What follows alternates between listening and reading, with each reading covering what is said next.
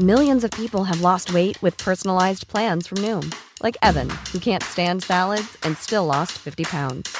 Salads, generally, for most people, are the easy button, right? For me, that wasn't an option. I never really was a salad guy. That's just not who I am. But Noom worked for me. Get your personalized plan today at Noom.com. Real Noom user compensated to provide their story. In four weeks, the typical Noom user can expect to lose one to two pounds per week. Individual results may vary.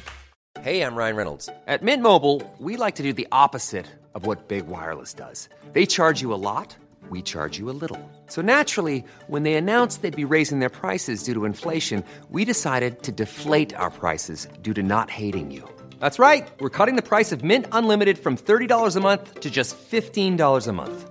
Give it a try at mintmobile.com slash switch. $45 upfront for three months plus taxes and fees. Promo for new customers for limited time. Unlimited more than 40 gigabytes per month. Slows. Full terms at mintmobile.com. Hello, one and all, and welcome to Book Off, the literary podcast with a difference, hosted by me, Joe Haddow. If you're a regular listener, welcome back. And if you're joining us for the first time, well, it's lovely to have you with us. And if you like what you hear, well, there's five other series available of the podcast with some fantastic authors. So uh, we do encourage you to have a look through and see if there's another episode that takes your fancy.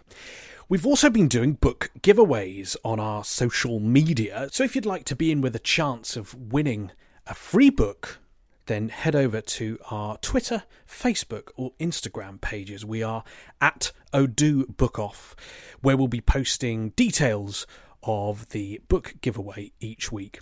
On next week's episode, we'll be joined by Ian Rankin and Steve Cavanagh, and we've got a copy of Ian Rankin's new book available to win next week, so keep your eyes peeled for that. On today's episode, though, we join Lagos with the UK, and we're joined by two brilliant authors. A little bit of a delay on the line, which we managed to tidy up, I think. So hopefully, uh, it won't affect your listening experience too much.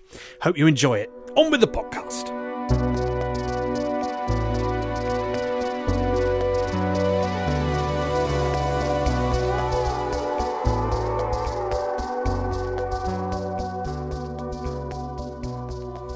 As ever, I'm joined by two fabulous authors who'll be going head to head in a war of the words a little later on in the book off. My first guest published her debut novel, My Sister the Serial Killer, back in 2019 and saw it get longlisted for the Booker Prize and shortlisted for the Women's Prize. Here to talk about that brilliant novel and her future projects. Oyen Braithwaite, hello, welcome to you.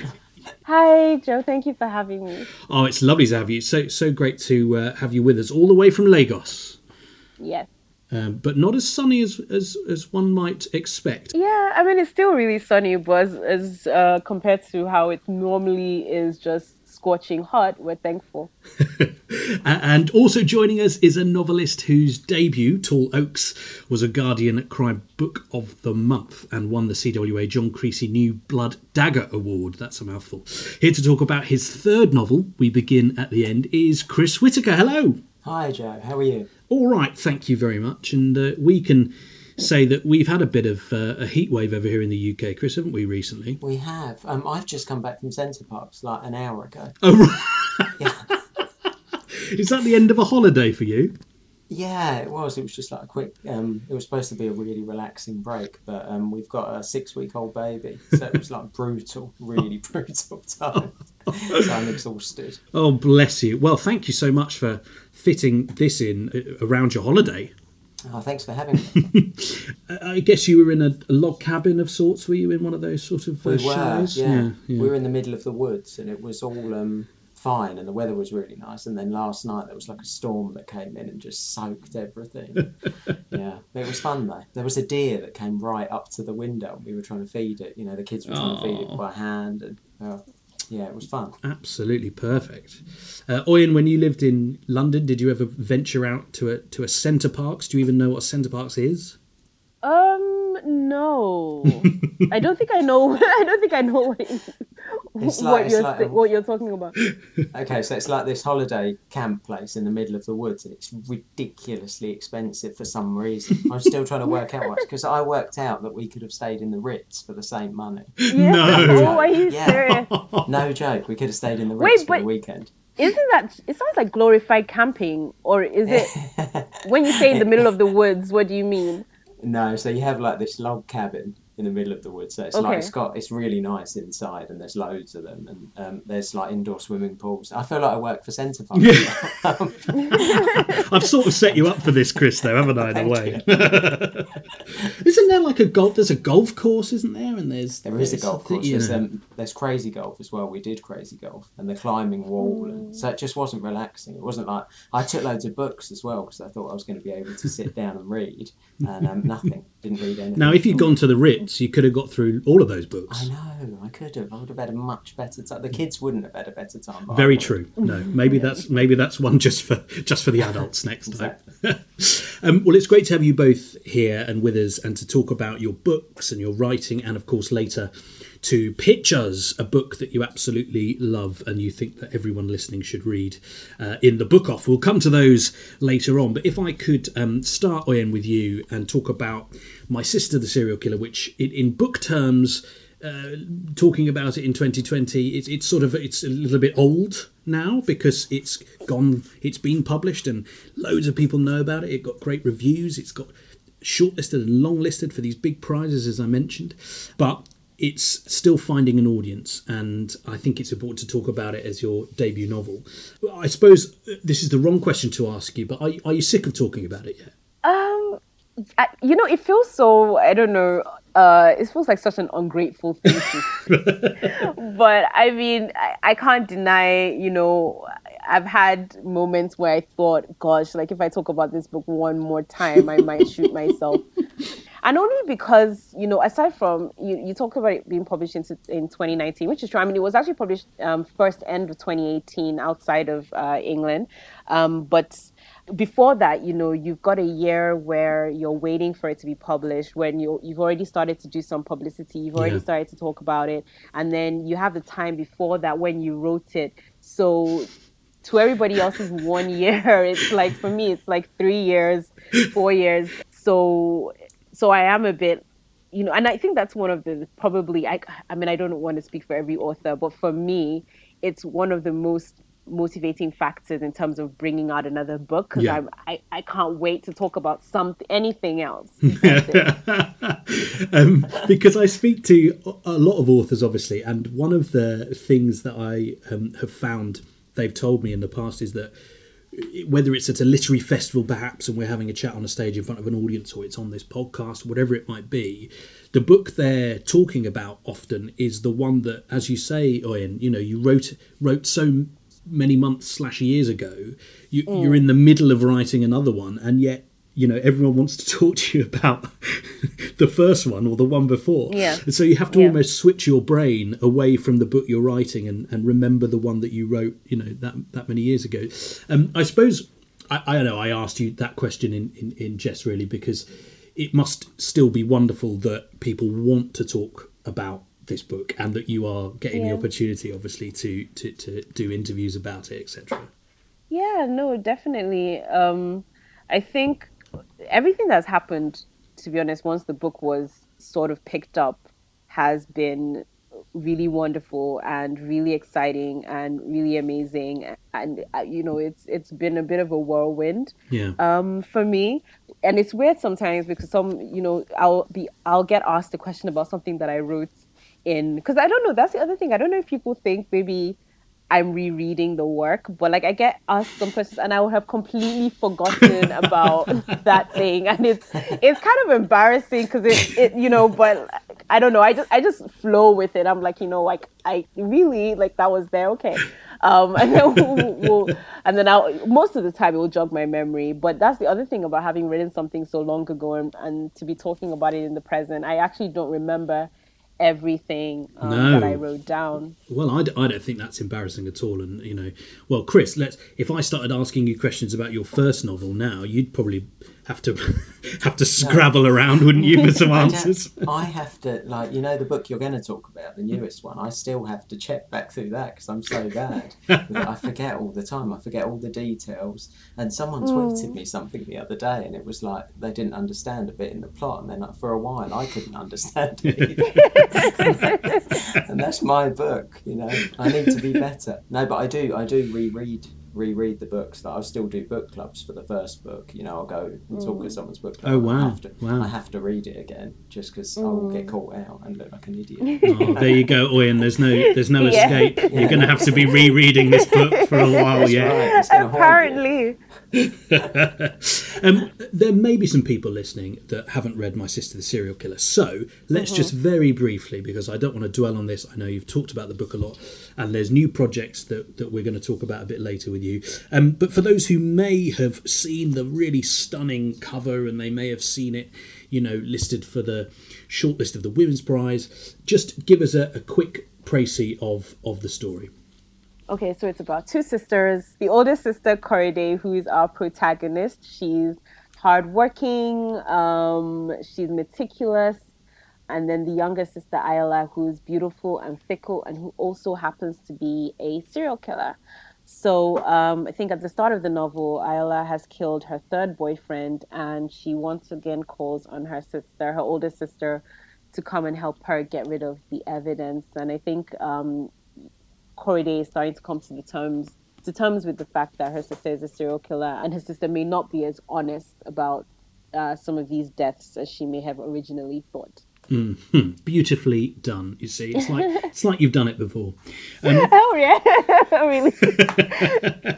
What I'm gonna a, a little later on, I want to talk about genre and and sort of how uh, how one one sells a book because I think it's interesting that both of your books don't necessarily fall into what you know the booksellers and reviewers and everything call a, a sort of category. And i'm really interested in that because we sort of have to categorize and we have to put genres and stuff so that so that we're marketing the books to the right people and so that you know readers think oh yeah i know i like thrillers or i know i like mm. crime fiction.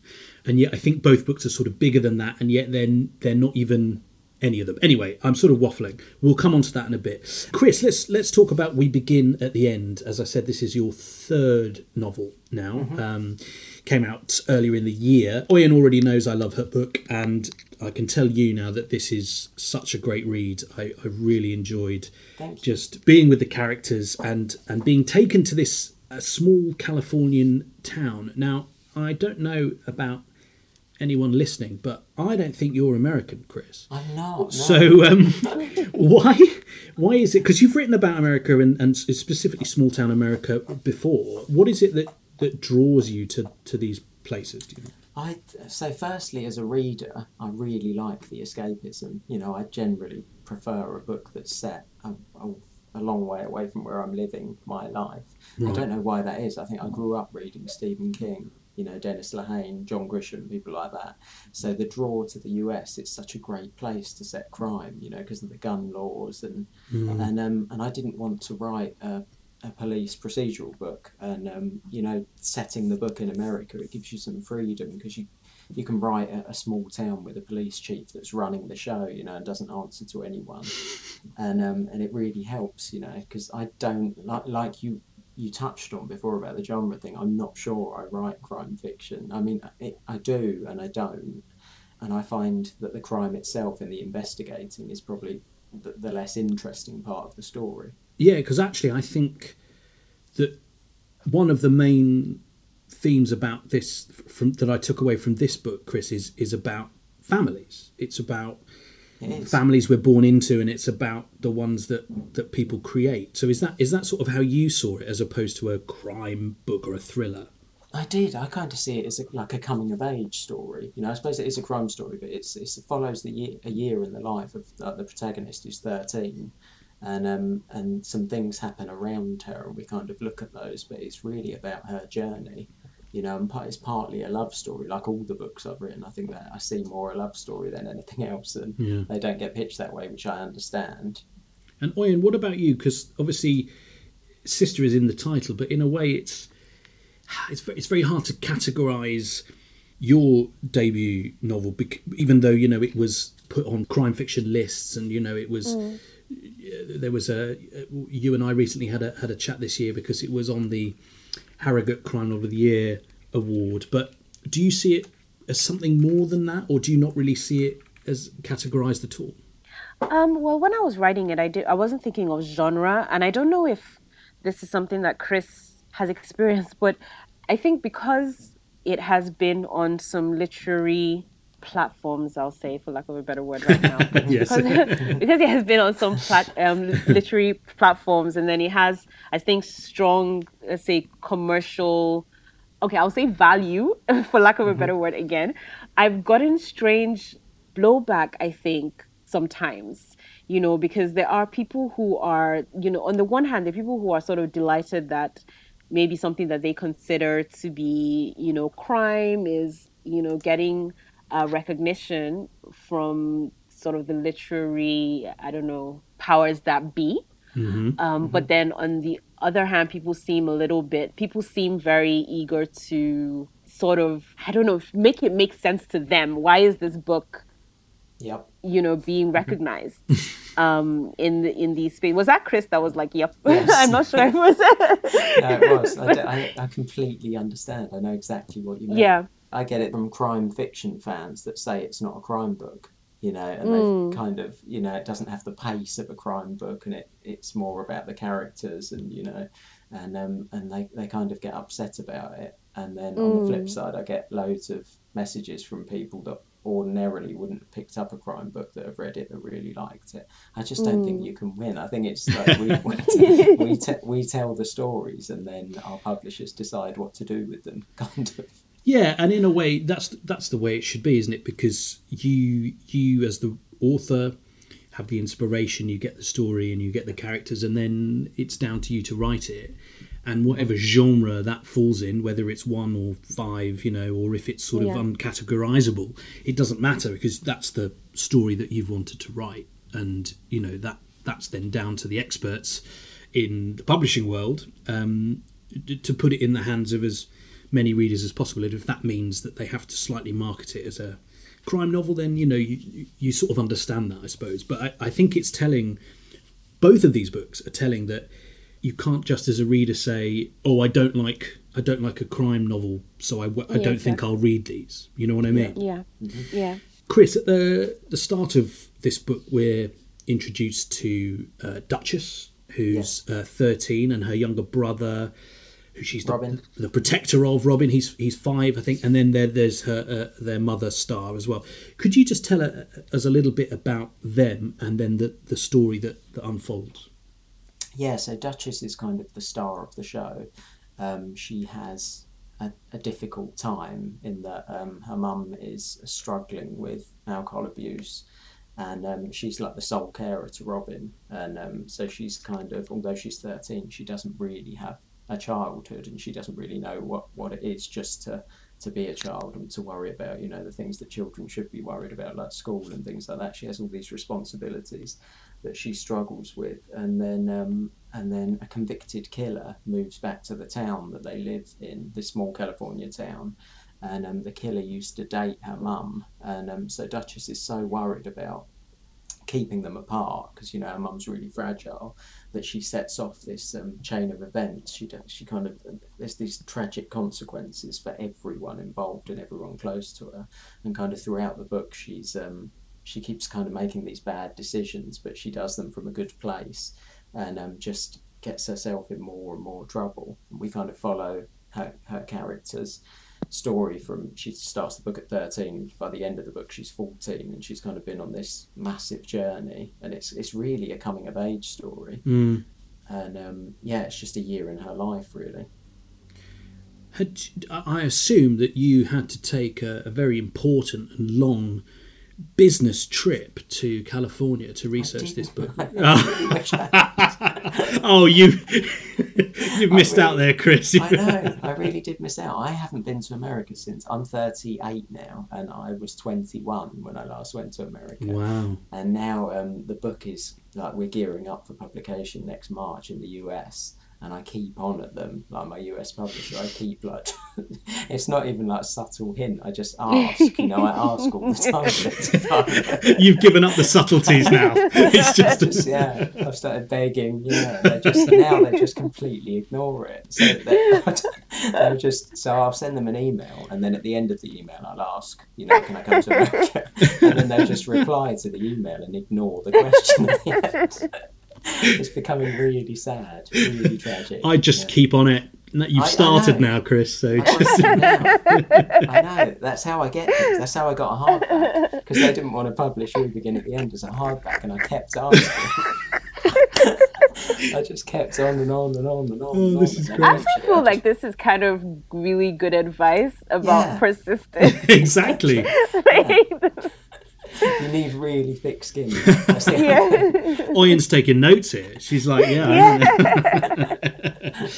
uh, well, it's amazing to me that you haven't been since you were 21 because um, you really do paint such a such a picture of it. I mean, I know that that Cape Haven, which is is, is the small town, doesn't actually. Mm-hmm.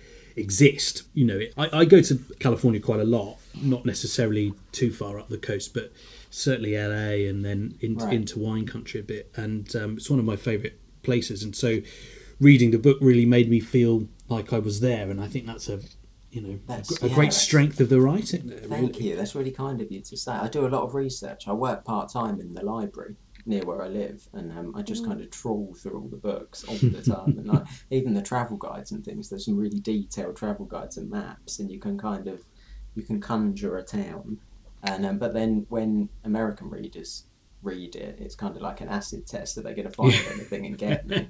But um, no, I worked with the US publishers. You know, from they were involved early on in the book and did some big edits on it, and mm. then hmm. we had an American proofreader and copy editor, and yeah, so yeah, so I have help.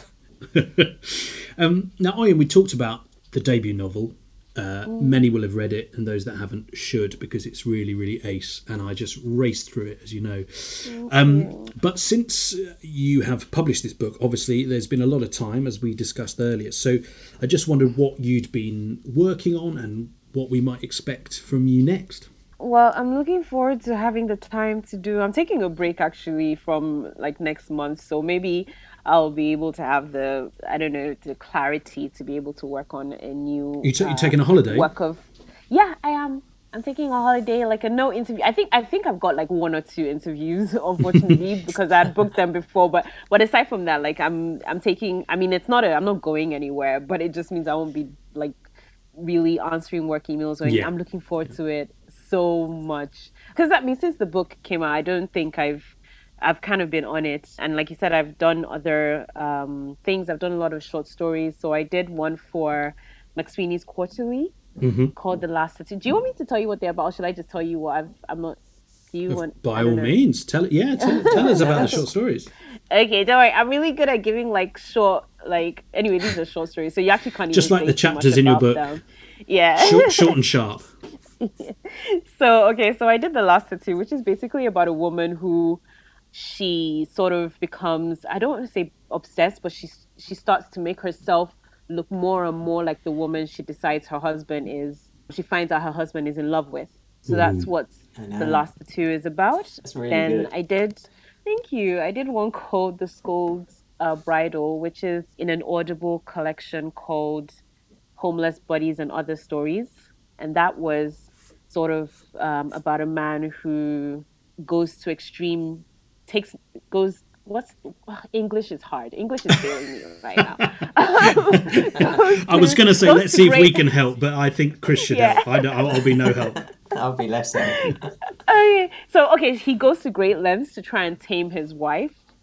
And then I think I've done this month, Treasure came out, which is in a collection by Amazon Original Stories called the Hush Collection. Mm-hmm. Um, and that was about a, an up and coming Instagram influencer and what happens when she attracts the attention of uh, a fan, I guess, or when a fan finds a way to get to her. Mm-hmm. And Did then you... I've got a novella coming out soon. Oh, fab. Sorry. No, sorry, I interrupted you, but it's just I wondered whether when you thought of these stories, did did any of them cross your mind as as being potentially a novel or a novella, or did you know that they were short stories when the idea came Gosh, into your do you know what? It's really, you know, sometimes I hear other uh, authors like talk about their work and like, I don't know, I'm just so envious because I kind of, I feel like my writing life is a bit flighty.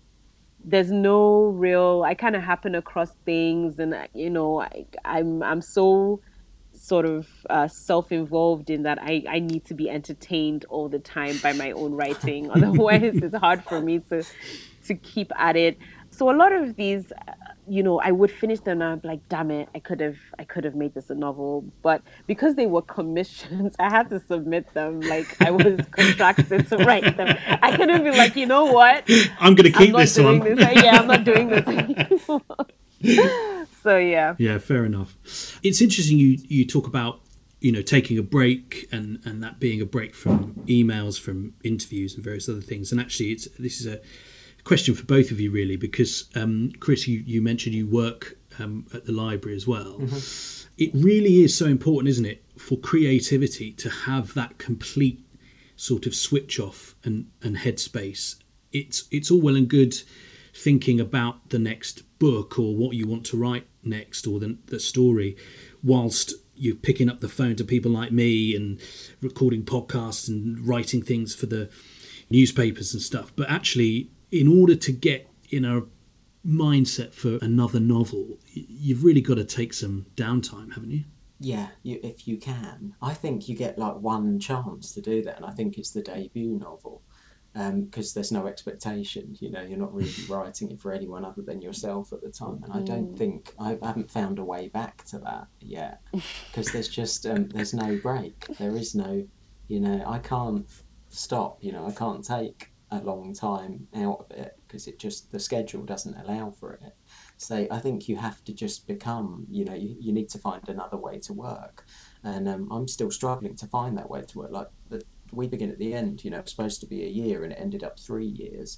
And um, I don't think I can do that again. Like I sit down and think about how hard I worked on that book, you know, and I miss things like the kids' Christmas parties and plays and things like that. And because there's just not enough hours in the day. or you miss them because of deadlines and things Yeah, because of Wow. deadlines and just because I just, you know, trying to balance it all. And I have another job, like I trade in the stock market because it helps pay the bills. And just there is no, there's no balance. You know, there's no, I don't know how to, to find a way around it. It's diff- it's really genuinely really difficult. Yeah. it's difficult. Not that I'm complaining because I love it and I do it because I love it.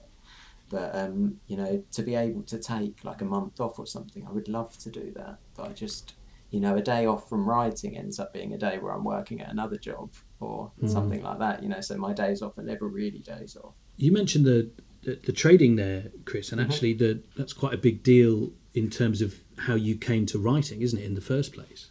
Yes, yes, I was working in the city. I'm not going to ruin it though because that's part of my book pitch later. so you're going to have to wait for that. I've teed you up nicely for that then. Okay, okay, fine, yeah.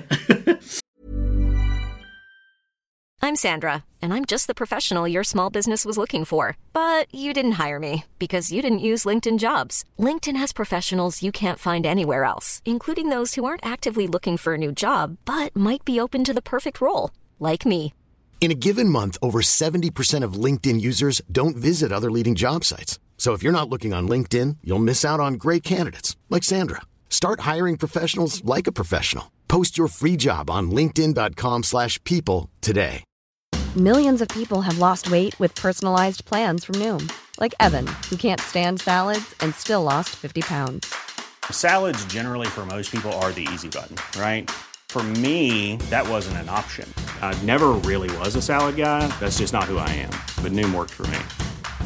Get your personalized plan today at Noom.com. Real Noom user compensated to provide their story. In four weeks, the typical Noom user can expect to lose one to two pounds per week. Individual results may vary. Hey there, it's Michelle Norris. I'm host of a podcast called Your Mama's Kitchen. When I travel, I'm usually looking for a way to find a taste of home when I'm not at home. And one of the things I love to do when I am at home is entertain. And Airbnb allows me to do that. When I was in California recently, I rented a house that had a great kitchen. And when we were sitting around the table, we we're all thinking, we're in someone else's house. Someone could be in all of our homes as well. If you have a home, but you're not always at home, you have an Airbnb. your home might be worth more than you think. Find out how much at airbnb.com/slash host.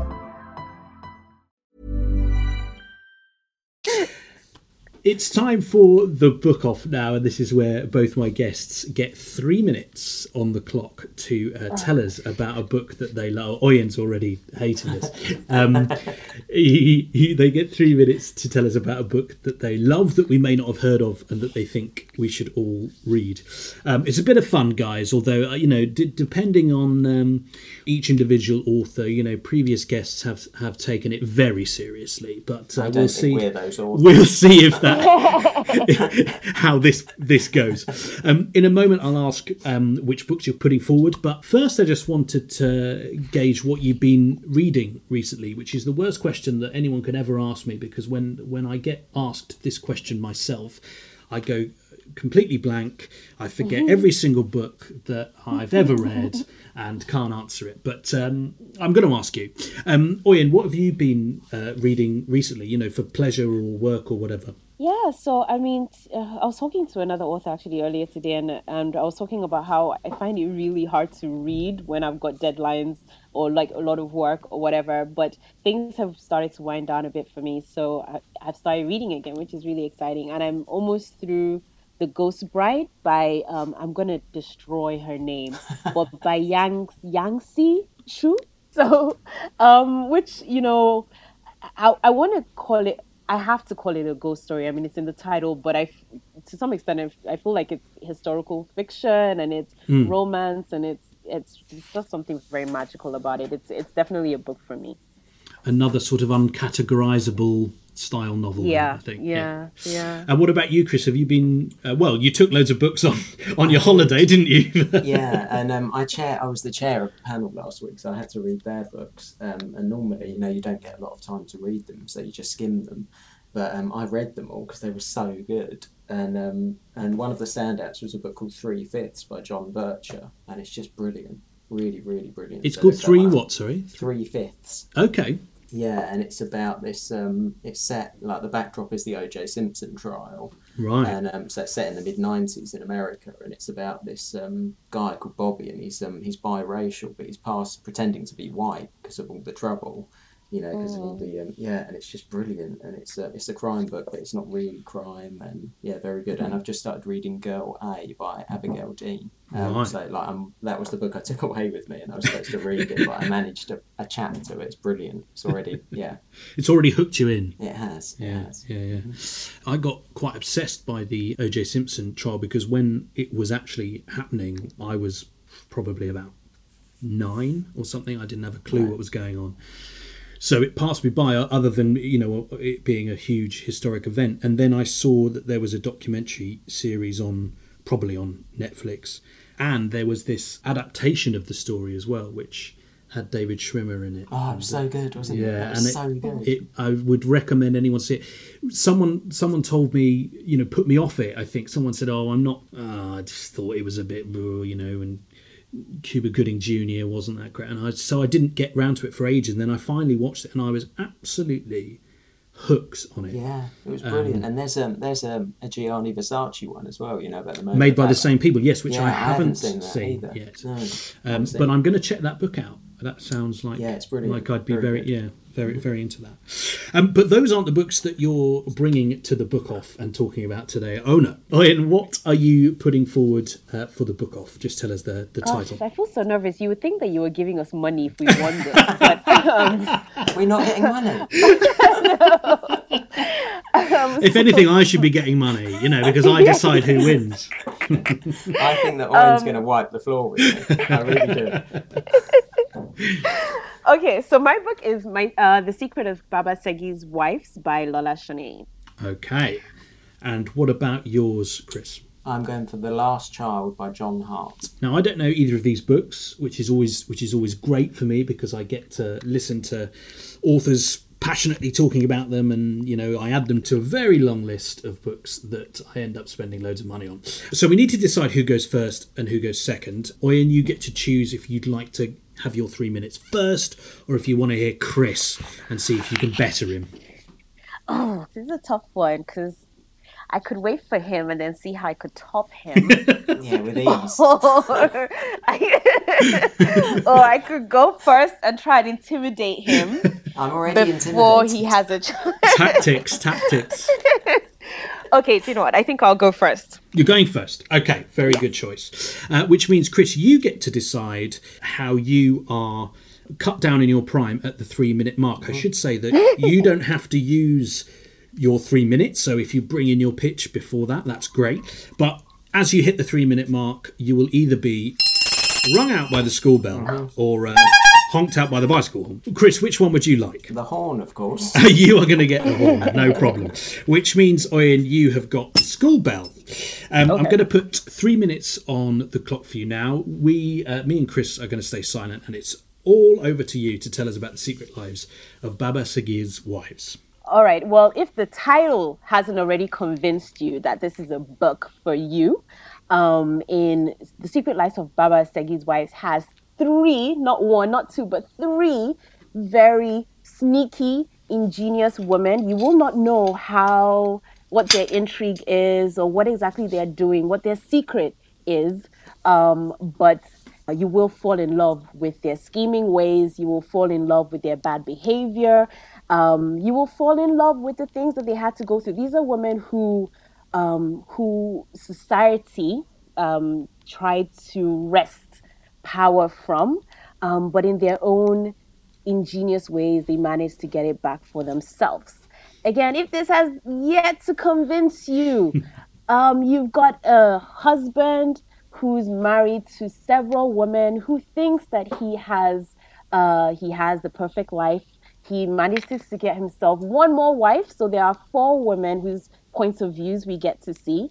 He marries one more wife, an educated woman, which for me was really interesting because I thought, why wouldn't uh, why would an educated woman want to become an, yet another additional wife? Of course, she had other opportunities, um, but that in itself, her backstory was moving. It was tragic, and um, she finds it very, very difficult to live with the three women who come before her.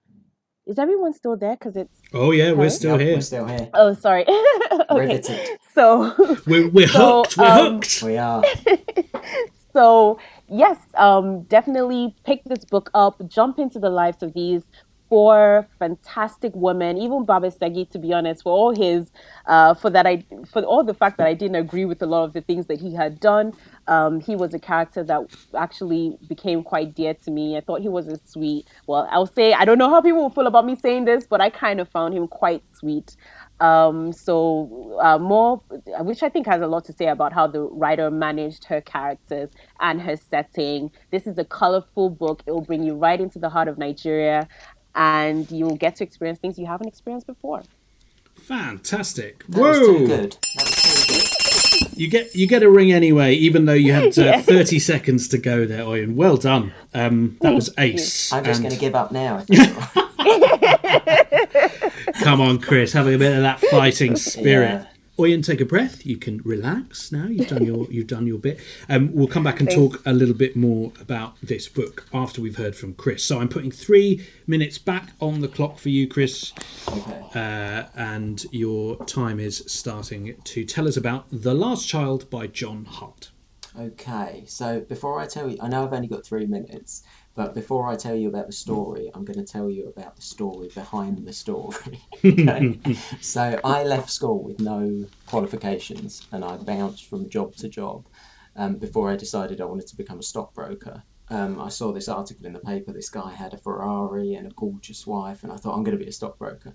So I marched into the city with my terrible CV, and I managed to talk myself into an entry level job. And um, then I worked my way up, and um, I was working 20 hours a day. I slept at my desk. I devoted every waking hour to being the best trader I could be.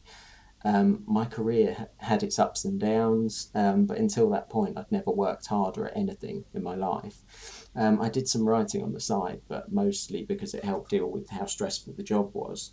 And then a week before my 30th birthday, um, oh, I should mention that my wife was heavily pregnant at home. She was a student, so she was earning no money, so I was the sole breadwinner. Um, I was called into my boss's off- office and offered a promotion, um, this was the job and kind of the salary that um, I'd always dreamed of. Ten years working towards this point, and um, I looked my boss in the eye and just told him I quit right there and then, quit my job. Um, and I know that sounds that sounds like a stupid thing to do, but um, so some context. But a month before, I'd read a book called The Last Child by John Hart. Um, on the surface, it's a crime novel about a teenager called Johnny Merrimon who heads out on his bike and he's armed with a map and a flashlight and he's searching for his missing sister, Alyssa.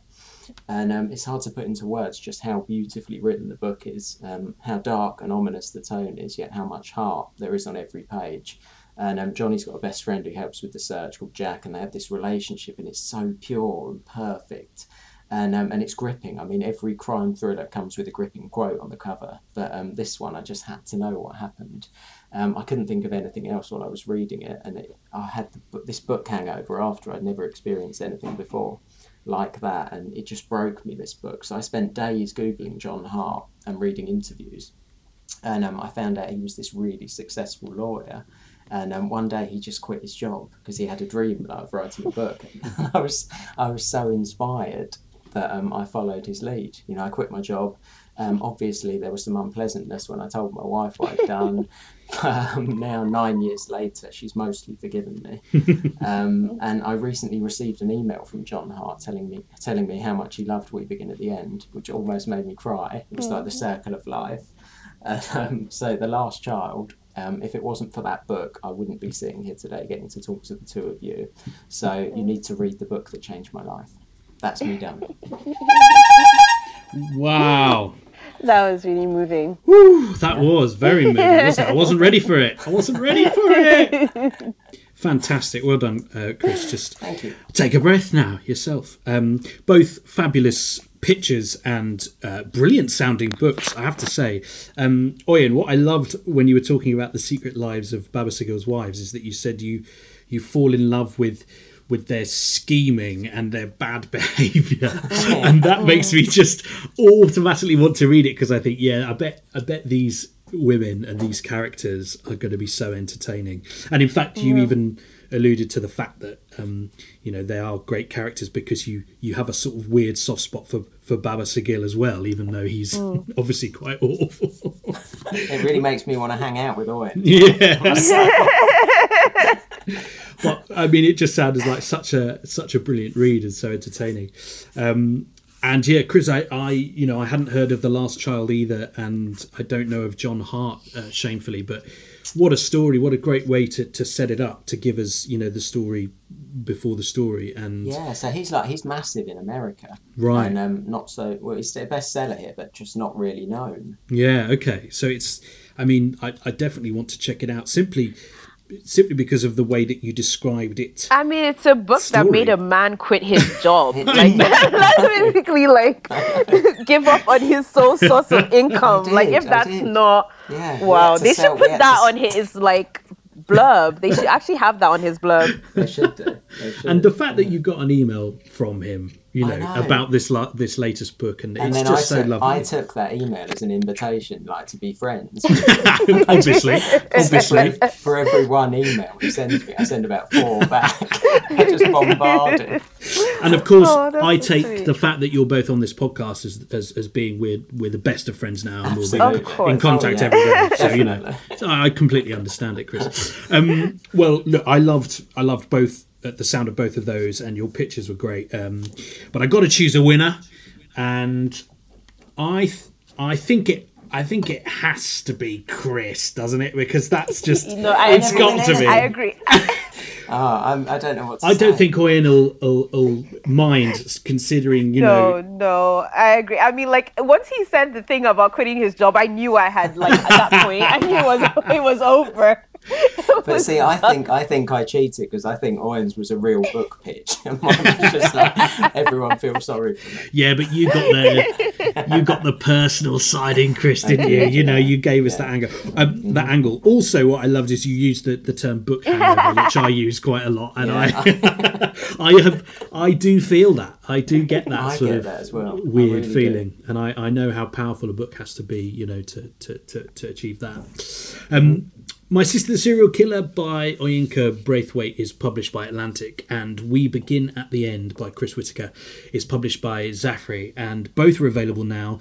And we wholeheartedly recommend getting a copy if you don't have them already. They are two absolutely fantastic books.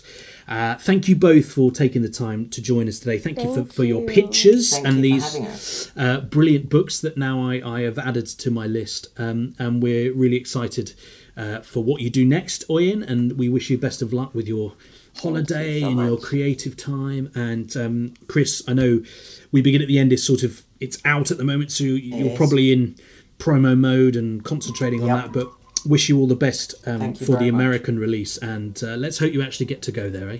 Yeah. If you email them as well. Yeah, yeah, I'll drop him a line. I'll, I'll, I'll put, I'll put a word in. It's been great having you both with us. Thank you so much. Thanks a lot. Thank you.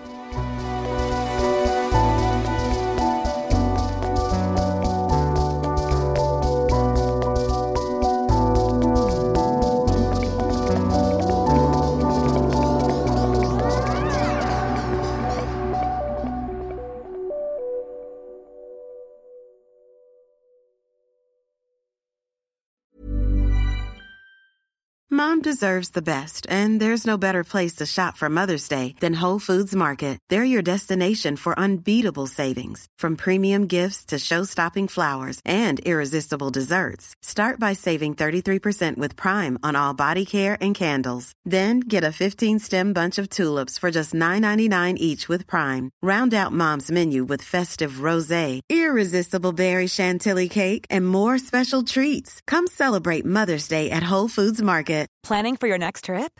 Elevate your travel style with Quince. Quince has all the jet setting essentials you'll want for your next getaway, like European linen, premium luggage options, buttery soft Italian leather bags, and so much more. And is all priced at 50 to 80% less than similar brands. Plus, Quince only works with factories that use safe and ethical manufacturing practices. Pack your bags with high-quality essentials you'll be wearing for vacations to come with Quince. Go to quince.com slash pack for free shipping and 365-day returns.